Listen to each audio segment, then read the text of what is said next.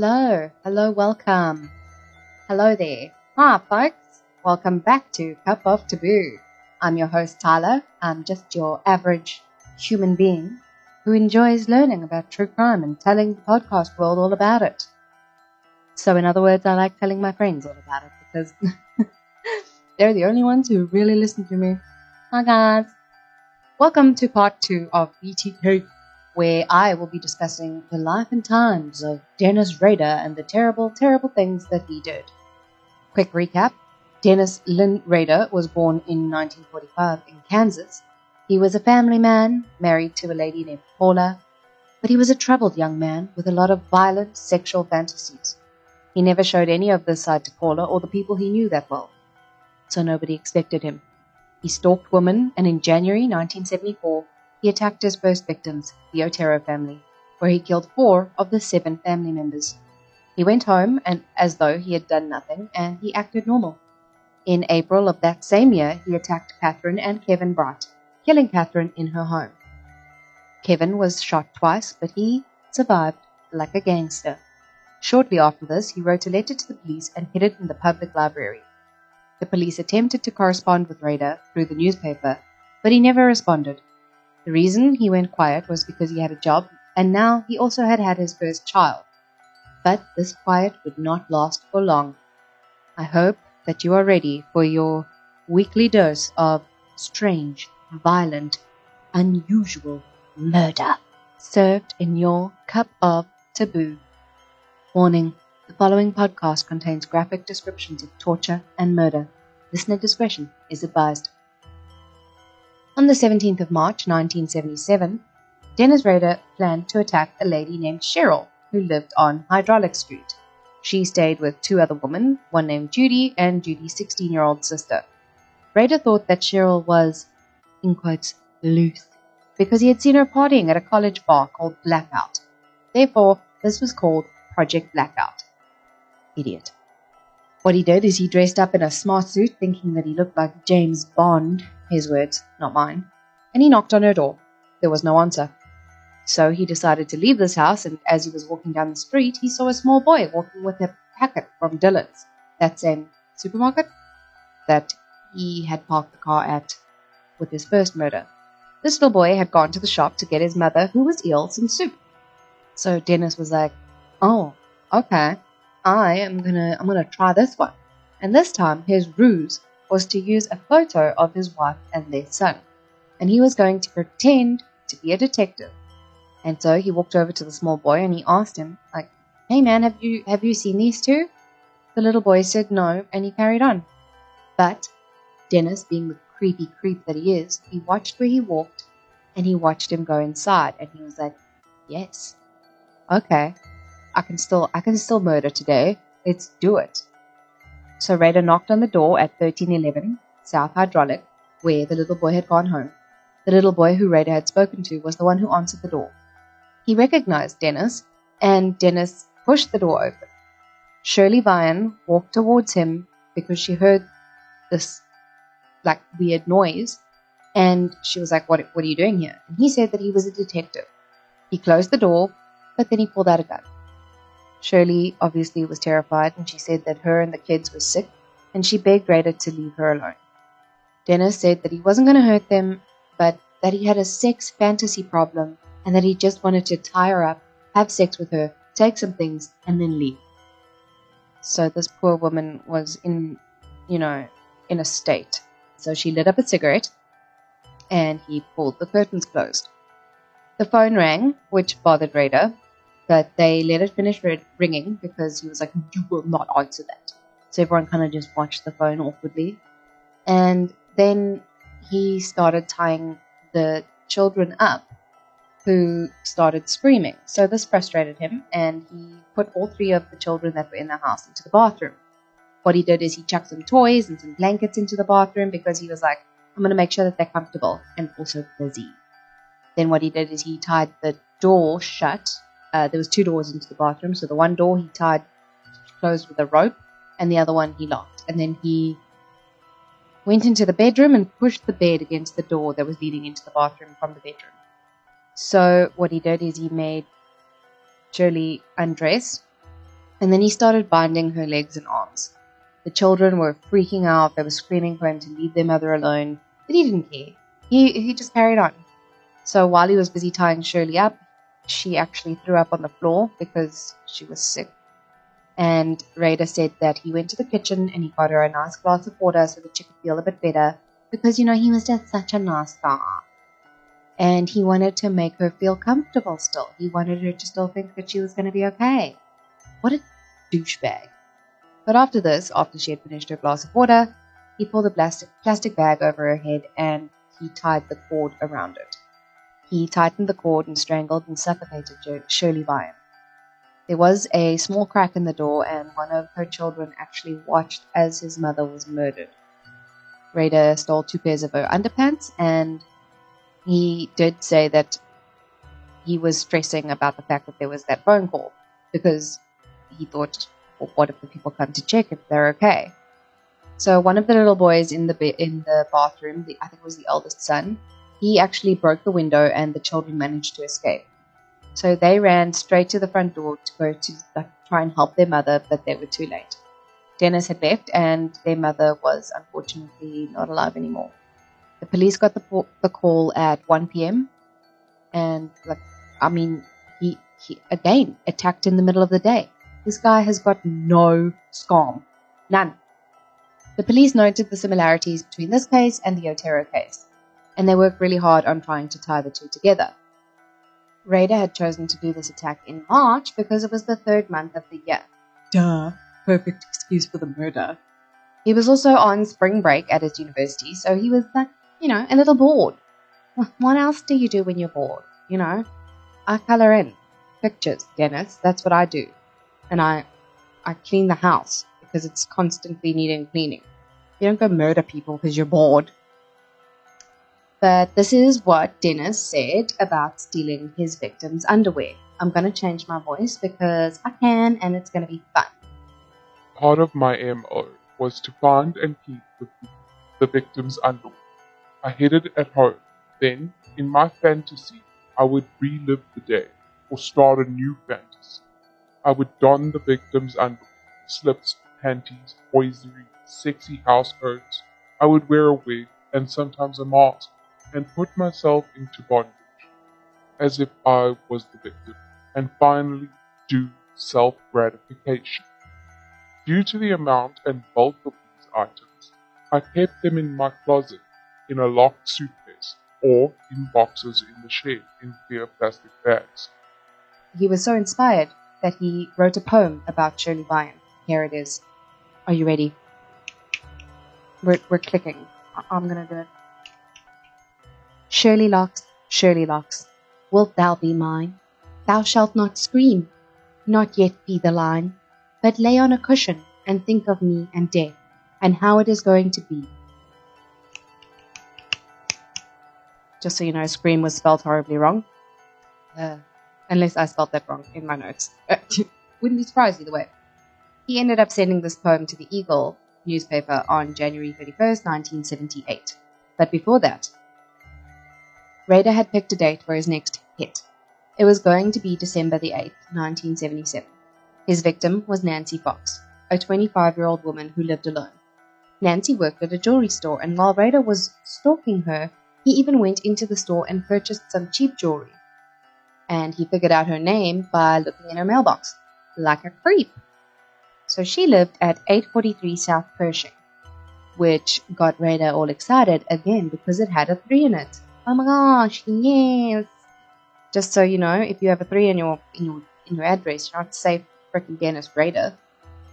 He could, she, he could see that she had no dog, no boyfriend, and he also really enjoyed this because that meant that she was alone and easy. He did also mention that her surname, Fox, sounded like sex.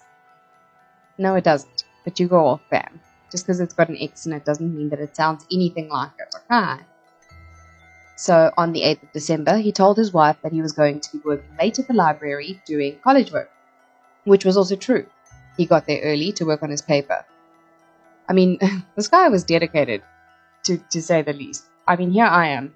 I, I am not working a job raising a child stalking multiple women, but I still avoid doing my assignments because I have procrastination issues. But he did it all, man. He did it all. So he knocked on Nancy Fox's door, but there was no answer. And he was already flustered because he was running late. So he ran, but went around back and he cut her phone line. He broke in through a window and he waited. He liked that she was so neat and tidy. It aroused him. She had her Christmas lights up, which is really sad. It really upsets me. Man, oh, uh, it breaks my heart. He had a drink of water and he cleaned off the glass, and then Nancy got home. And here is how it went in Rader's own words. In quotes. She came in. She was startled. She asked what I was doing there.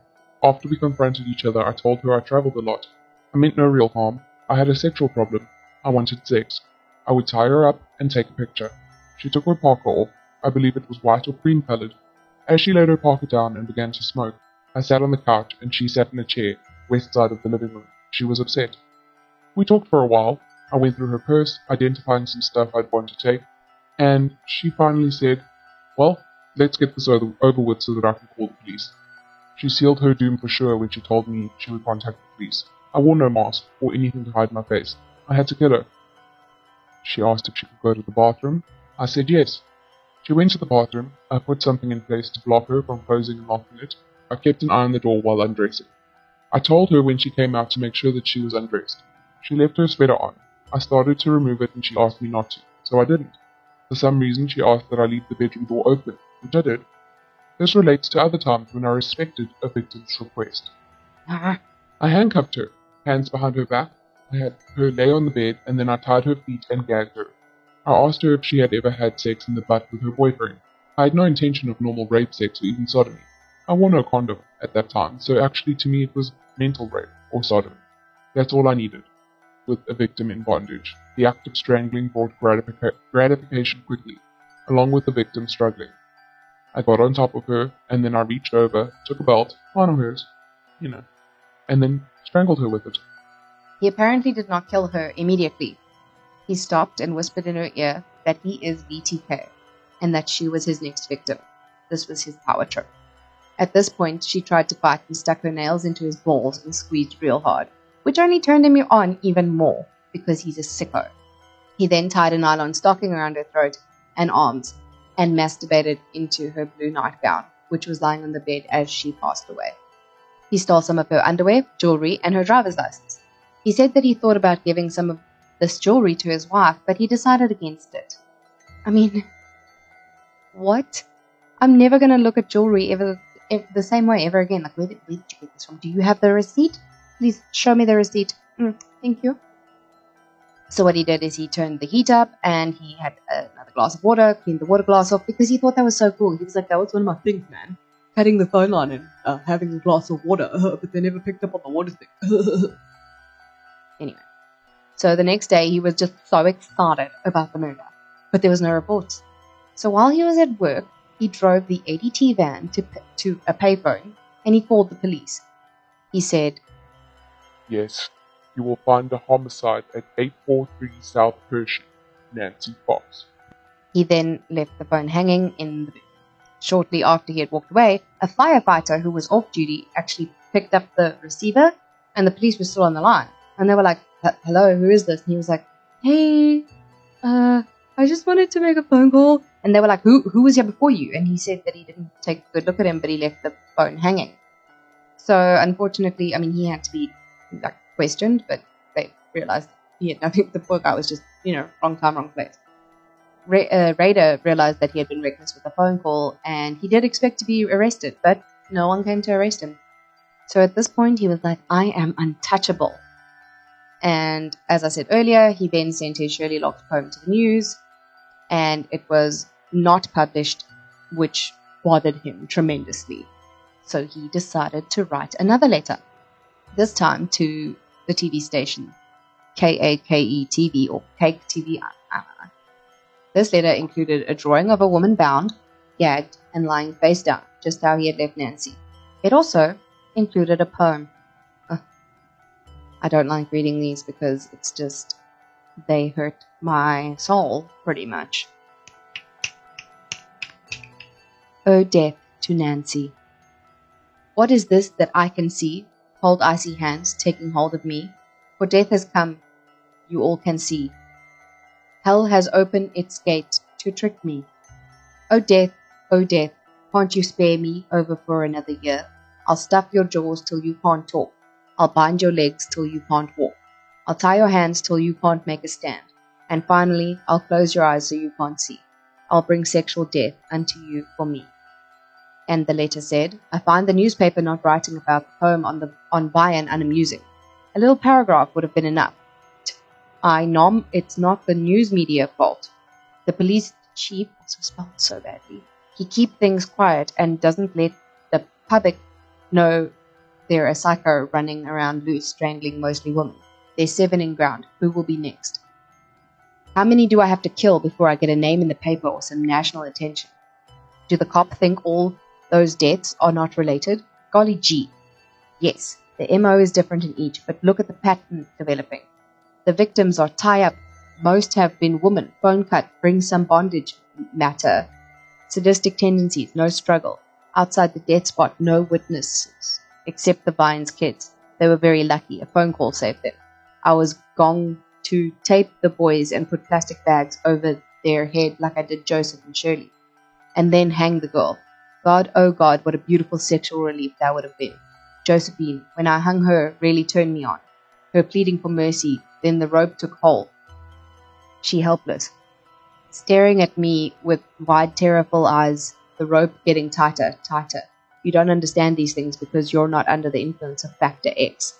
The same thing that made Son of Sam, Jack the Ripper, Harvey Glatman, Boston Strangler, Dr. H. H. Holmes, Pantyhose Strangler of Florida, Hillside Strangler, Ted of the West Coast, and many more infamous character kill, which seems senseless, but we cannot help it. There is no help, no cure, except death or being caught and put away. It a terrible nightmare, but you see, I don't lose any sleep over it.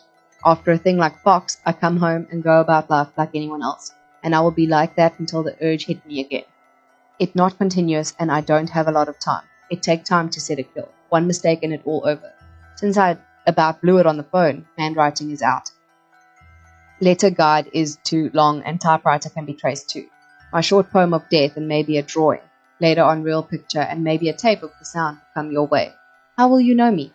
Before a murder or murders, you will receive a copy of the initials BTK. You keep that copy, the original will show up someday on Guess Who. May you not be the unlucky one. P.S. How about some naming name for me? It's Tom. Seven down and many more to go. I like the following. How about you? BTK Strangler, Wichita Strangler, Poetic Strangler, The Bondage Strangler, or Psycho, The Wichita Hangman, The Wichita Executioner, The Garrote Phantom, The Asphyxiator. Number five, you guess motive and victim. Number six, you found one Shirley Vane lying down on a unmade bed in northeast bedroom, hand tied behind back with black tape and cord, feet and ankles with black tape, and legs and legs. Oh gosh, ankles tied to west head of the bed with small off-white cord, wrap around legs, hands, arm, finally the neck, many times. A off-white plastic bag over her head, loop on with a pink nightie, was barefooted. She was sick, use a glass of water and smoke. I smoke I or two, oh, one or two cigarette. House, a total mess. Kids took some toys with them to the bathroom. Bed against east bathroom door. Chose at random with some pre-planning. Motive, back to X. One, number seven. One Nancy Fox lying belly down on made bed in southwest bedroom. Hands tied behind back with red pantyhose.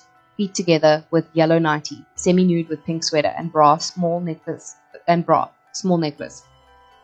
Glasses on waist dresser, panties below butt, many different than the ho- hosiery. She had a smoke and went to the bathroom before the final act. Very neat housekeeper and dressed dresser rifled Persian what? Persane kitchen, empty paper bag, white coat in living room, heat up to about 90 degrees. Christmas tree lights on, nighties and hose around the room. Hose bag of orange color and it color it and hosiery on bed. Driver license gone. Seminal stain on or in blue woman wear, Chose at random with little pre-planning. Motive factor X. Next victim maybe you will find her hanging with a wire noose, hands behind back with black tape or cord, feet with tape or cord, gagged, then cord around the body to the neck, hooded maybe. possibly seminal stain in anus or on body, will be chosen at random. Some pre planning, motive, factor X. Jeez. I mean, that was hard to read because of the content, but also just because, wow, if you could see how badly this was written. And this I just screenshotted because I wasn't going to retype all those dodgy um, spelling errors. So he said later that he actually used the spelling errors and bad grammar on purpose. mm-hmm. Sure, Dennis. Sure. you weren't just a dumb moron, doofus. Anyway, shortly after he wrote this letter to the news and the police, he went quiet again. The police were growing very frustrated because they, you know, they had just announced that there was a serial killer in town and he was just so freaking difficult to catch because he was so freaking unpredictable. So normally, if a serial killer is around, they stick to one MO, or you know, they have a certain preference to what they want their victims to look like, and they normally like they don't stop for years at a time. They normally have a cooling off period, and then they carry on. But it's normally like women with long dark brown hair, or men with that are at least six feet. I don't know. But Dennis was the opposite of all that. He was erratic in every way and he was able to somehow split it, his home life from his killer life like a professional. It was almost like he was two different people, but the thing is, they did so many tests, he wasn't, it wasn't. Anyway, his daughter was born in June of that year, uh, which led to his next very long break. On the 28th of April in 1979, more than a year after BTK's last letter, a 63 year old widow named Anna Williams arrived home at about 11 pm from a night out square dancing. It's so cute. I freaking love it when people, like, when elder folk are like, I'm going square dancing or I'm going to go do my line dancing. It's like, oh, okay, Granny, go do it. It's so cute. Then, when she got home, she noticed that her door was open, and when she walked into her room, she saw that her drawers had been strewn about and a couple items were missing. And when she tried to call the police, she realized that her phone line had been cut, so she immediately ran out of the house. She was like, nah, I'm out. I'm done. I don't have time for this. Ain't nobody got time for that. I agree, Anne. Good job. So, weeks later, on the 14th of June, a man had mailed a package to Cake TV, and he mailed a similar package to Anna Williams. Anna's package contained one of her own scarves and a piece of her own jewelry and there was a sketch of a gagged woman on a bed, her hands and feet tied to a pole. There was also a poem, which I'm going to read again, so bear with me. Oh, Anna, why didn't you appear? 'Twas perfect plan of deviant pleasure, so bold on that spring night, my inner feeling, hot with propension of the new awakening season born, wet with inner fear and rapture, my pleasure of entanglement, like new vines, so tight. Oh, A, why didn't you appear?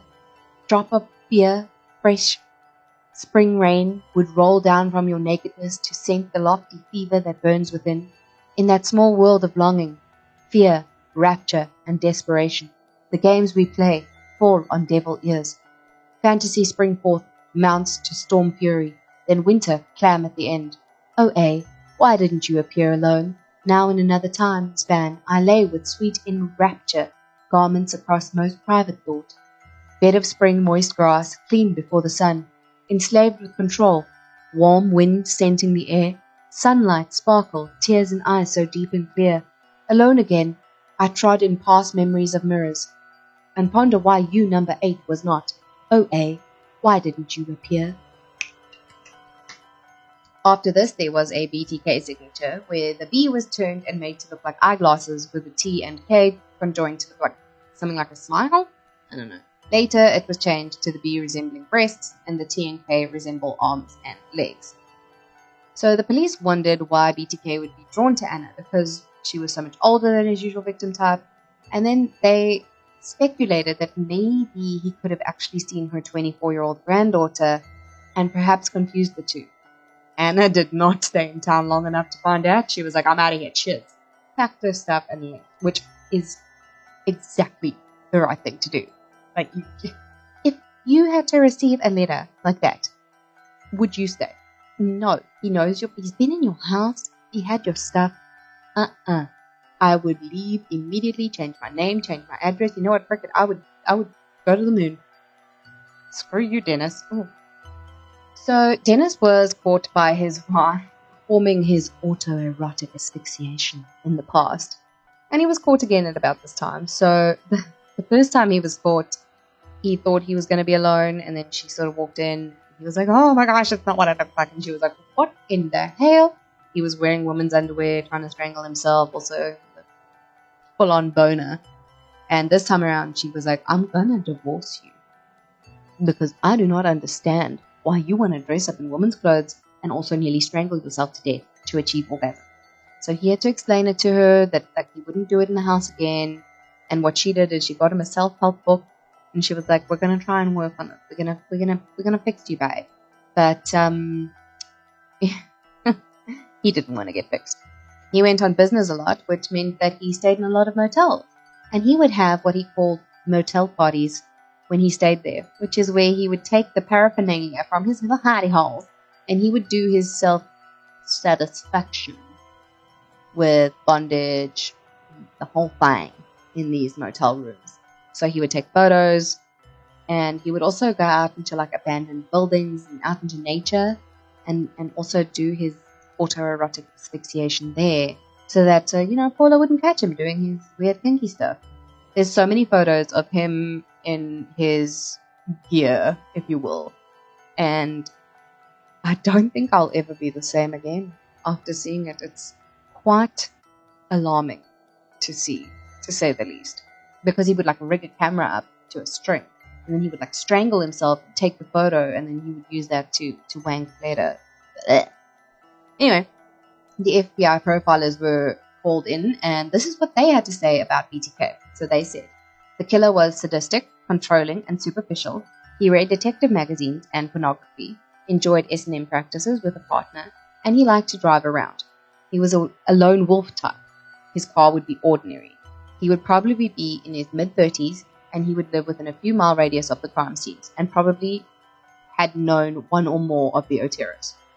He would do well in his job, which would allow him to wear a uniform, but would stay only temporarily employed. He probably had military training and an interest in law enforcement, and he carried weapons. Others would notice that he was critical of the cops and the investigation, which is not that far off. I mean, think about it. He loved detective magazines. He enjoyed S&M practices with not his partner, but like he was into it. He loved driving around. He described himself as an lone wolf. His car was ordinary. He was in his mid 30s. He did live within a few mile radius of the crime scene. He didn't know the Oteros. He did well in his job. He wore a uniform in his job. And he was super interested in law enforcement. I mean, he studied administration of justice because he wanted to be a cop. And he also was in the Air Force. I mean, that's a pretty freaking almost spot on thing. I'm just saying, profiling, man.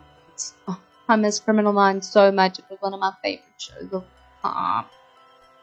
Oh, Spencer Reid. Hmm, distracted. At this point, he was getting antsy again, and BTK struck again on the 26th of April 1985. His victim was a 53 year old lady named Marine Hedge. She lived in the same neighborhood as Dennis Rader, like, I think within the same street almost. Like, they stayed in a small little town, so everyone knew each other. And often she would smile at him and say hello when he walked past, and he would smile and say hello back. Marine lived alone, and Rader was into this. And he often thought that it was risky striking so close to home, but he also decided to change things up a bit. You know, he decided that he was going to use his son's scout camp weekend as an alibi of sorts.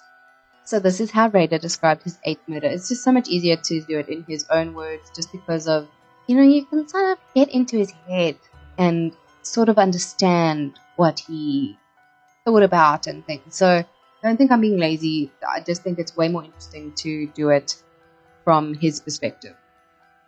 That day, I parked up on the hill off the roadside near the camp so I could leave and come back unnoticed. I had my hit kit in a bowling bag I had bought at a garage sale. I'd kept it in my work shed. He told the boys and other leaders that he had a headache and wanted to retire early. He then went to his car, drove away, changed from his scout uniform into regular clothes, and prepared his hit kit. Parking at a bowling alley on Woodlawn and 21st, he went inside and ordered a beer. In the bowling alley, I pretended to be a bowler. At one point, some people I knew from Park City came in. I had to stay away from their sight, for I think they were part of the scouting program or members of my church. I was getting good at play acting and was quick to invent on the spot ruses. I went there under the pretense of bowling. I called a taxi to come and take me out to Park City.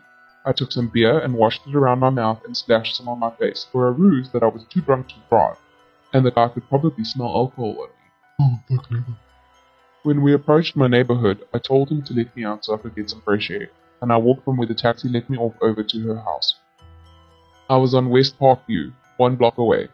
Behind my house at 622 Independence, 6220, wow, Independence, and her home was a small park for mobile homes. A creek ran through it by my place. To gain access and keep away from the park's lighted entrance, I used my in-laws yard. They only lived a few houses north of my place. I was going to have sexual fantasies, so I bought my head kit, and lo and behold, her car was there. I thought, gee, she's not supposed to be home. But the house was dark. I could not turn back because I needed the car to get back to the bowling alley, where my car was.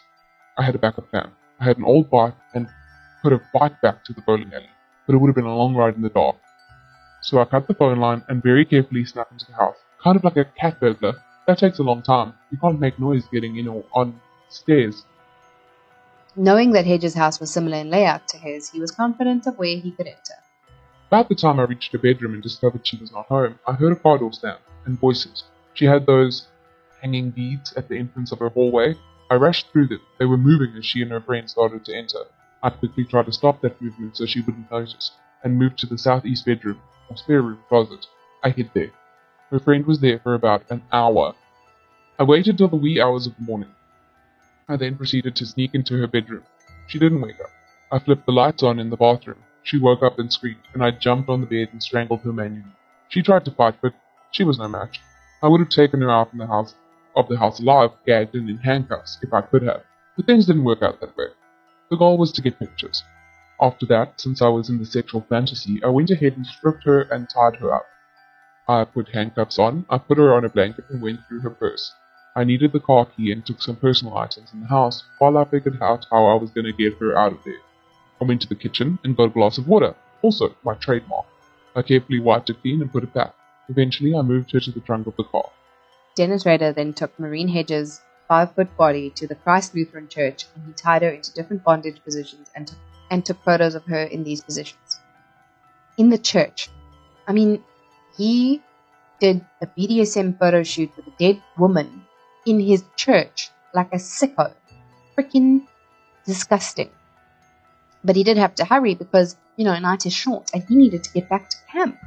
Because remember, he's still a loving, devoted father who happens to currently have a headache at camp. so he finishes up with his disgusting photo shoot and then he dumped Marine's body in a ditch. He left the rope around her neck at this point, and he also then dumped more items as he drove her car to where he had parked his own car. He drove his own car back to the camp and carried on with his life.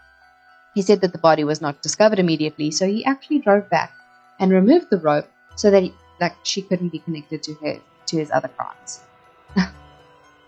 I mean, this guy just gets away with everything. He gets away with murder, literally. Yes. So her body was only found nine days later. It was decomposing and decomposing, and animals had eaten bits of her. Her car had been found at a nearby shopping center. Police had a brief thought that maybe this could have been BTK, but there was just too many differences for them to say for sure. For one, Marine was an elder lady, and they knew BTK liked his woman younger. Number two, she was taken outside of her home, and number three, her phone line wasn't cut. So they were like, uh, I don't know. Mm, let's just sort of keep that on the back burner, hey? So yeah, I'm not done. I am not done with this monster's horrendous crime. It's insane how gross he is. I promise we're nearly done with the murders, and then in the last part, I'll talk about how he managed to get caught by the cops 30 years after he started killing. So, you know, just push through with me. Just push through. There's only a couple left. So, for his next hit, Dennis decided that he would strike again, but during his lunchtime. He's a freaking madman. Anyway, he spotted a woman named Vicky Vacherol and her toddler child one day while he was driving around, and he decided that she was the one. Side note, every single person that says this lot name says it differently. I'm saying it how I read it the first time. Also, I have a friend on Facebook with the surname, and this is how they pronounce it. So I'm gonna, I must be right. Kidding, it's just that's how I'm gonna do it. Uh, I've heard Wiggerly, Wiggerl, but I'm going with little. Vicky would stay at home and look after the baby while her husband went to work, and she would often play piano at home. So to Dennis, this was Project Piano. Anyways, Dennis came up with the idea that his ruse would be that he was a telephone repairman. He even he took his ADT business card and modified that a little bit, and then he had a helmet which he also used uh, like a safety helmet that he used for ADT jobs. And he took an actual telephone repair company's logo, cut it out, and stuck it on with some tape. So he went through a lot of effort for this. So the date was 16th of September 1986. He started his ruse by first going to the neighbors and asking them questions about their phones, because you know, acting. He then knocked on her door and asked if he could go inside and take a look at her phone. She led him into the house and he pretended to do something with the phone with a little gadget thing in a jiggy that he had made. And when Vicky turned her back on him, he pulled out his gun. She started crying and he told her to go to the bedroom, which she did. She told him that her husband would be home soon for lunch, and Rader didn't like this, obviously, because it meant he had to rush. So he tied her arms and legs to the bed, and she actually broke through the ties, and she fought him and scratched his face. But he did finally manage to hold her down, and he tied a pair of pantyhose around her neck, and he strangled her with those. He also said that she fought like a hellcat. So good for you, Vicky. He undid her pants, lifted her shirt, and took three photos of her body. Then he got in her car and he drove away. Vicky's husband Bill was on his way home for, for lunch when he saw a car that looked suspiciously like his own car driving in the opposite direction. And he was like, weird. And carried on. When he got home, he saw that his baby was in the crib, but he couldn't find Vicky. So her, her body was between the bed and the cabinet, so you couldn't actually see it if you just walked past the room and he thought maybe she ran to the store or something. So he made himself some lunch, and only 45 minutes later, he started being like, oh, this is a bit weird. And he actually went and looked properly through the house, and that's when he found her body in the bedroom, and he called 911. So poor Bill was actually the main suspect in his wife's murder for a very long time. The police actually gave him a lie detector test, which he was like, yeah, because he was innocent. But he ended up failing the lie detector test. Lie detector? Lie detector test. I think three times. Oh, twice. Twice. He, he failed the polygraph test twice. So they were like, he's definitely done it. But at this point, they actually didn't realize that somebody who was just, that had just experienced a really terrible loss, you know, they, their bodies are going through some stuff. It's like shock. So they're to fail a lie detector test. It's just what happens. So anyway, they were pretty much like 100% sure it was him. So they kept an eye on him. And he actually stayed the main suspect in his wife's murder for an incredibly long time. The head detective, Kenny Landwehr, was sure that it wasn't the husband, but you know, the evidence pointed to him, but they couldn't arrest him either because there wasn't enough evidence. So they pretty much left him. And he pretty much wrote the cops off. At this point, they had made a task force. It was a police task force. They had made it before and they called themselves the Ghostbusters, which is kind of cute. And it had mostly sort of broken at this point. Like they had been reassigned and only Kenny Landwehr had remained. And what he did is he had packed all the files in his cabinet, cabinet there was 37 boxes of case files on BTK, and Kenny Landwehr would not give up on this case. And he he knew that, you know, if he ever did resurface, he would have all of this information, and he would know about it, and then he would be able to catch him. And he actually ended up telling somebody else about it, and you know, a couple of people stayed interested in the case at this point, there was another murder in 1987. A woman named Mary Fager, who had been out of town visiting relatives, arrived home and she discovered her husband and daughters were dead. Sherry, 16, was drowned in the hot tub. Kelly, who was 9, was strangled hours later and dumped in the tub with her sister, and their father, Philip, had been shot in the back. So they were like, oh, this must be BTK. Even BTK saw this and he was like, oh, okay. And a few days after her husband and daughters were murdered, Mary Fager opened her mail and read the first line of a rambling, taunting poem from an anonymous sender that said, Another one prowls the deep abyss of lewd thoughts and deeds.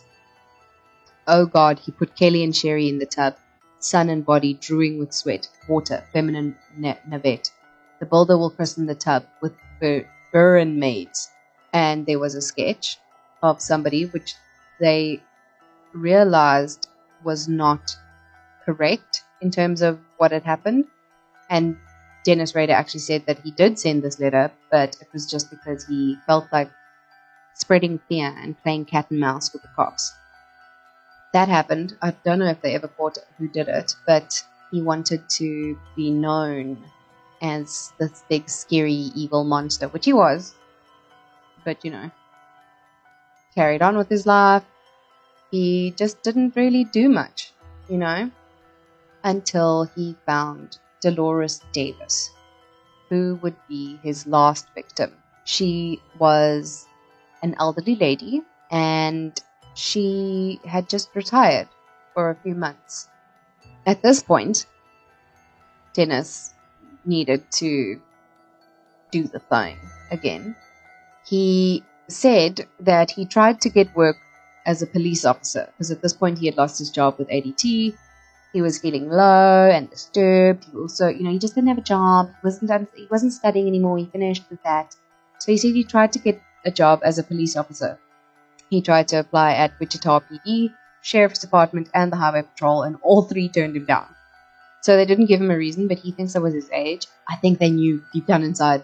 That little that little voice was like, Mm-mm, he's a bad guy, don't please don't do it. Don't hire him. So yeah, I just thought that was an interesting an interesting thing. On the 19th of January 1991, he struck again.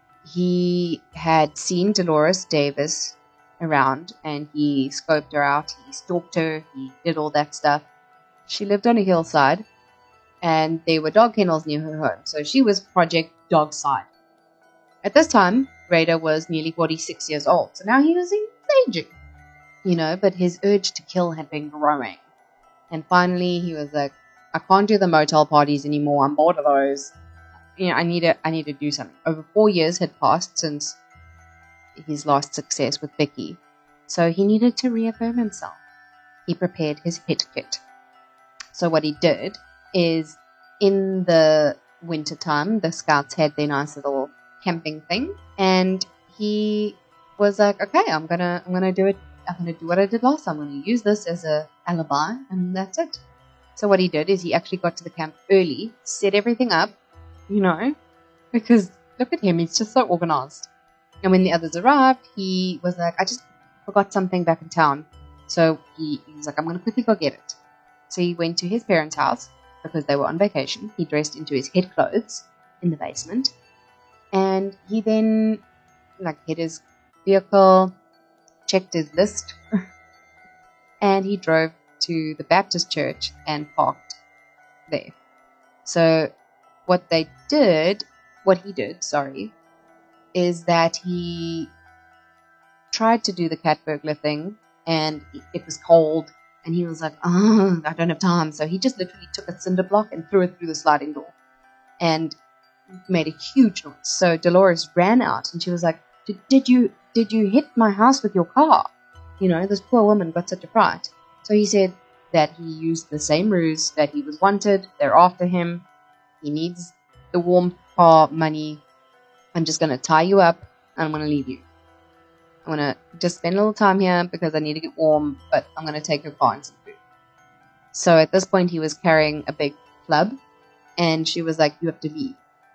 I'm expecting someone." So she was like, "So Dennis said, ma'am, you're going to have to cooperate. I've got a club, I've got a gun, I've got a knife. I suggest you do. You take your choice how you want it." So she said that she was expecting someone, as I said, and he got very frustrated because he just couldn't enjoy himself. So what he did is he handcuffed her in the bedroom. She complained the whole time. Once she was secured, he pulled out the, the phone line and he just sort of talked to her and pretended to go get some food, you know, acting again. And then when he came back into the bedroom, he asked about the vehicle and she actually said she actually said that she had new shoes and asked if he would take them out before taking her car. So he did. He went and he got the shoes, took it back to the bedroom. And at that point, he took her handcuffs off and retied pantyhose around her arms. And that's when she realized he was going to kill her. She was on her tummy and he was on top of her.